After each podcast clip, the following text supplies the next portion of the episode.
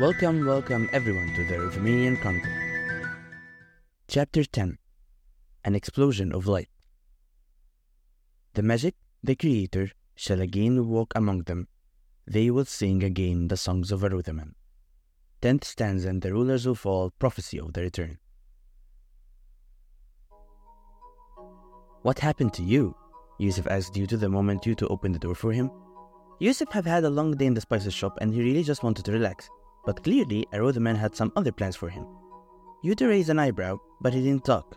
His throat had hand marks on it that were a shade between red and violet. His eyes, however, had a gleam in them, as if Yuto were more alive after he felt the pain of whatever happened to his throat. But that couldn't be true. Yuto was afraid of cockroaches, let alone someone trying to kill him like that. Yusuf stepped in and grabbed his best friend's shoulders, trying to shake him softly. Yuzu, what happened? Yusuf gestured for, Yus- for Yusuf to wait. Yusuf put his hand away as Yusuf as Yusuf fished his phone out of his pocket and started typing something. When he was done, he turned his phone so it was facing Yusuf. Yusuf read, knowing quite well he was never allowed to touch Yusuf's phone. No one was ever allowed to touch Yusuf's phone, except for maybe that one guy at uni he saw Yuto giving his phone to once. Yusuf read what was written, his eyes widening. Well, a man called Bagger from another town came here because his town was attacked by Barbara. When Nur and I came and he saw us, he tried to sting me to death. Nur summoned a fist of light inside the Vartan and knocked him out, but my poor throat was already damaged. Everyone is inside. We were waiting for you. Why were you late, anyways? Everyone else was inside? Wow, he was really late today. And wait, what? Strangled to death? Nur did what? He looked at his watch, remembering it doesn't work in Aruthaman since time runs differently here. The days and nights were equal hours here, unlike Earth. However, there were special occasions where the day was longer or shorter, depending on the time. During the rounding perpendicularity, for example, the day only spanned 5 hours of the 20 hours a day normally spanned. How long had he stayed in the spice shop today? Yuto led him in the kitchen, his hands wrapped around Yusuf's neck. Everyone was seated around the table. All their moods were dampened. Yusuf looked at Muhammad, but even he looked haunted, his normal sarcastic and indifferent attitude nowhere to be seen. Layla tapped her finger on the table and looked at Noor, who was putting soup bowls in front of them. So, we either escape here or die. Baruna was looking at, at the pot of purple soup, swirling it slowly and looking as if her eyes weren't seeing anything. I don't know, my dear. I don't know what you should do. The imagination creator, I don't know what we should do. This is our home. We cannot just leave. What's happening? Yusuf said from the entrance of the kitchen. Everyone turned to look at him, as if noticing his presence for the first time. Yasser looked at him, fixing his eyeglasses, which is something he did when he was nervous.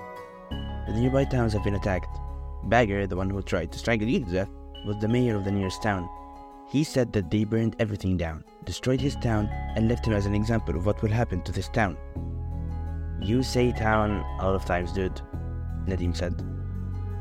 Yusuf nodded, and when he looked at Baruna, he saw how she was looking at them. She had this look as if they were the key to everything. They were said to be this world's rulers, that they were the ones to save it eventually.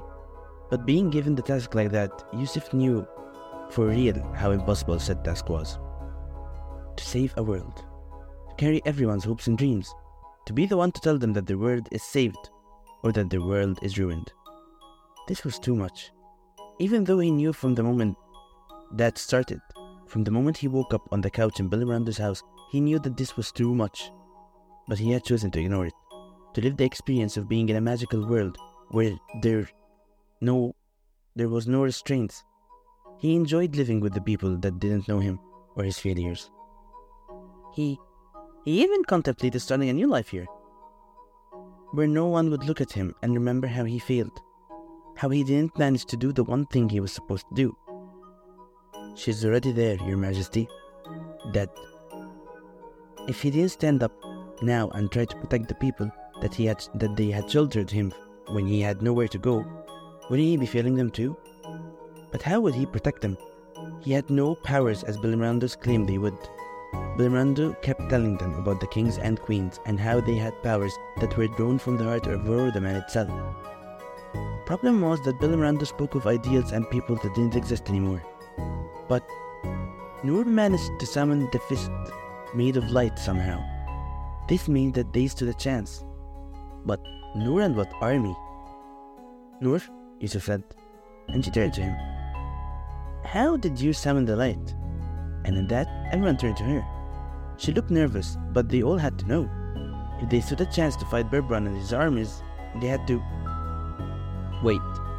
Actually, I have another question. How did Berbran know we were here? I mean, did the elevator we came in just drop people off here? Yusuf looked at the others, and the question seemed to be new to them. Guys, in the movie, this is real. If Berbran knows that we are here, of all the men, he must have something that guides him to us.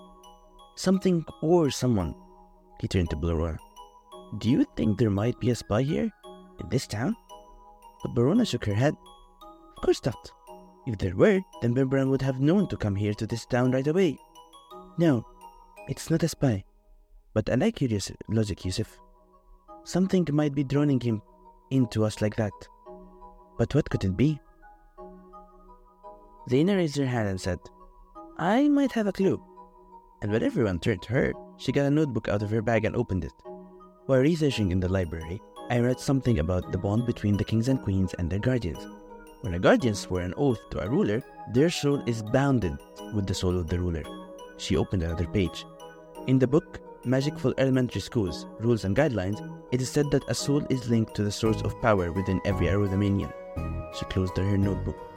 The powers were linked to the souls of to the rulers. And since the guardians were linked to the powers of the rulers, this means they were linked to their soul as well. Berbran was the guardian of the Queen of the Fire. First of all, it's the Queen of Fire, Mariam said. And so we're practically a moving antenna, Mariam said. Wherever we will go, he will find us. Or he will be guided toward whoever he, thinks had the power of the Queen of Fire. Zaya nodded. Problem is, we don't know which is which. We know that is the Queen of Ice and... Guys, are we being serious? You know what this entails, right? This means that we accept whatever's happening here. Being in a magical world is cool, I won't deny it, but being its rulers... Yasser shook his head. This is getting deadly serious and the entrances, Berbran must be working for them if he wants us out of the picture like that. Baruna put her bow down with a thud. I will not put you in this. Rulers are not your children. You are not to be. Hamad looked up and set his hand flat on the table. These Elentrances, he said, can go fuck themselves. Berbran? Well, let's put him out. I'm not leaving this town. I will fight. Layla slowly raised her hand. For the first time, Yusuf saw how hesitant Layla was, which was nothing familiar to Layla. Layla was always determined and sure of what she was going to do. I will stay, too. I grew fond of the people here, and even if it's a fight we will not win, we have to make a stand and not be bullied. Bilramando walked in the kitchen, and as usual, he was frowning. Bilramando snapped his fingers, and an ice crystallized on the archway leading to the kitchen blocking it from the rest of the house. Berthia was probably still at school, so they had time to talk about other things. Noor looked up, her fingers moving on the table like a spider, which meant Noor was crazily anxious. I get where you guys are coming from, but what can we do? Have any of you felt a speck of this power we are told we have? Said the person that turned light into a freaking ice fist. Nadim grunted. We can't just leave you, okay? Even if we wanted to.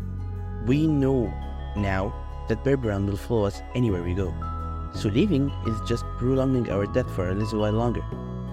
Look, if you are going to die anyways, I'd prefer to be dead and remembered as the one who fought than as the one who ran. Nadim looked at the table and clasped his hands together. Yes, I'm scared, but he trailed off. Yusuf turned to see Yusuf typing something on his phone, and when he was done, he gave the phone to Yasser. Yasser started reading. I'm tired of hiding from bullies all the time. I'm scared as hell, but I also feel strong. Those kids in the nursery look at me as if I'm solution to everything. So, if we're going to die, I'd rather them seeing me standing up for them rather than running away. Yasser looked up and nodded. Plus, why do you all have this negative outlook on the situation? Said we're going to die. We can win somehow. Good always wins. right? Does it though? Yusuf turned to Bilrandu, who was eyeing them, assessing them. But the hell we can do? Fighting people that can burn down a whole town and killing everyone inside. Yusuf was about to voice his concern when a voice echoed in the back of his mind. It was a female voice, so definitely it was not his, but it was reassuring altogether. You can do this. Believe in the power. The gates, I don't know, Bilramando shouted. Yusuf nodded and looked away, trying to piece together a plan on what they do. Nadim was right. In both cases, they would die. They were protected from the cold by some miracle, so they would die by a creature, like the Bantika. Yusuf shuddered at the memory of the Bantika on him, the sword it, it had made of from its own flesh, or the way its heart had beaten. Yusuf tried not to gag. Talking about these things was something, but actually having to face a beating heart, to see it in another creature as it lived, as you punched it and destroyed it, felt the warmth against your hand or legs. It was something else entirely, Yusuf supposed.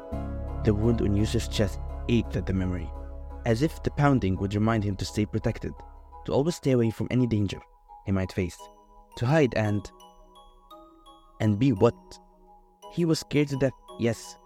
He would have preferred to be home, yes. But he wouldn't be a coward. Not again. Yusuf cleared her throat. Bilramando. Bilramando turned to face Yusuf and his anger subsided, probably realizing he was taking his fear on them. And Yusuf felt sorry for Bilramando. Bilramando wasn't only responsible for his own family's survival, but the whole town's. Every individual in this town was his burden to carry. At least they can the least they can do was to give these people a hope that this, through some miracle, and get them through this. Alive. You said that you have been through shit and whatnot. Then teach us how to use our powers. Everyone turned to Yusuf and they looked at him, waiting for him to keep talking. Despite his love to have the spotlight on him, at this very moment, he wanted everyone to be looking somewhere else. But Yusuf felt he wanted to say something, but he didn't know what. He stood there, silent for a few moments, with nothing but a single word in his head Hope. Hope for a world better than this one. A voice echoed inside his head, and he felt his stomach turn, as if he was free falling. But it felt good and warm. It felt like he was on the edge of something amazing. Something wonderful. He heard his own voice this time. It was inside, his, not inside his head, but echoing around him. Let us fight and not hide. These people here, they have welcomed us. The least we can do is, is to face whatever is coming. Right around my ass. We will face this and we will fuck them up so badly they'll know who they have messed up with. Yusuf felt that rush again, as if he would walk into a battlefield and was about to tear the Elintrance's head off their bodies with his bare hands. He imagined Berthia without Bilramando and Baruna around her. If they died. Would the room getting brighter? He imagined Bilramando and Baruna with their daughter dead. He imagined just children running around, the owner of the spices shop getting killed as her frail legs didn't help her to run away and hide. He then imagined a happy world, a world he never imagined before this moment as if someone else was imagining it for him, as if this was a want to save the world wasn't fully his own, but someone else's. He saw children laughing and people smiling and peace.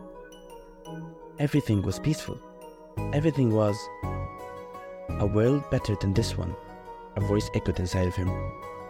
Noor gasped and Billy Bilramando smirked a little as he said, I'd say your training had just started right now. Yusuf looked down at his hands to find that he was glowing, as if his veins had light inside of them.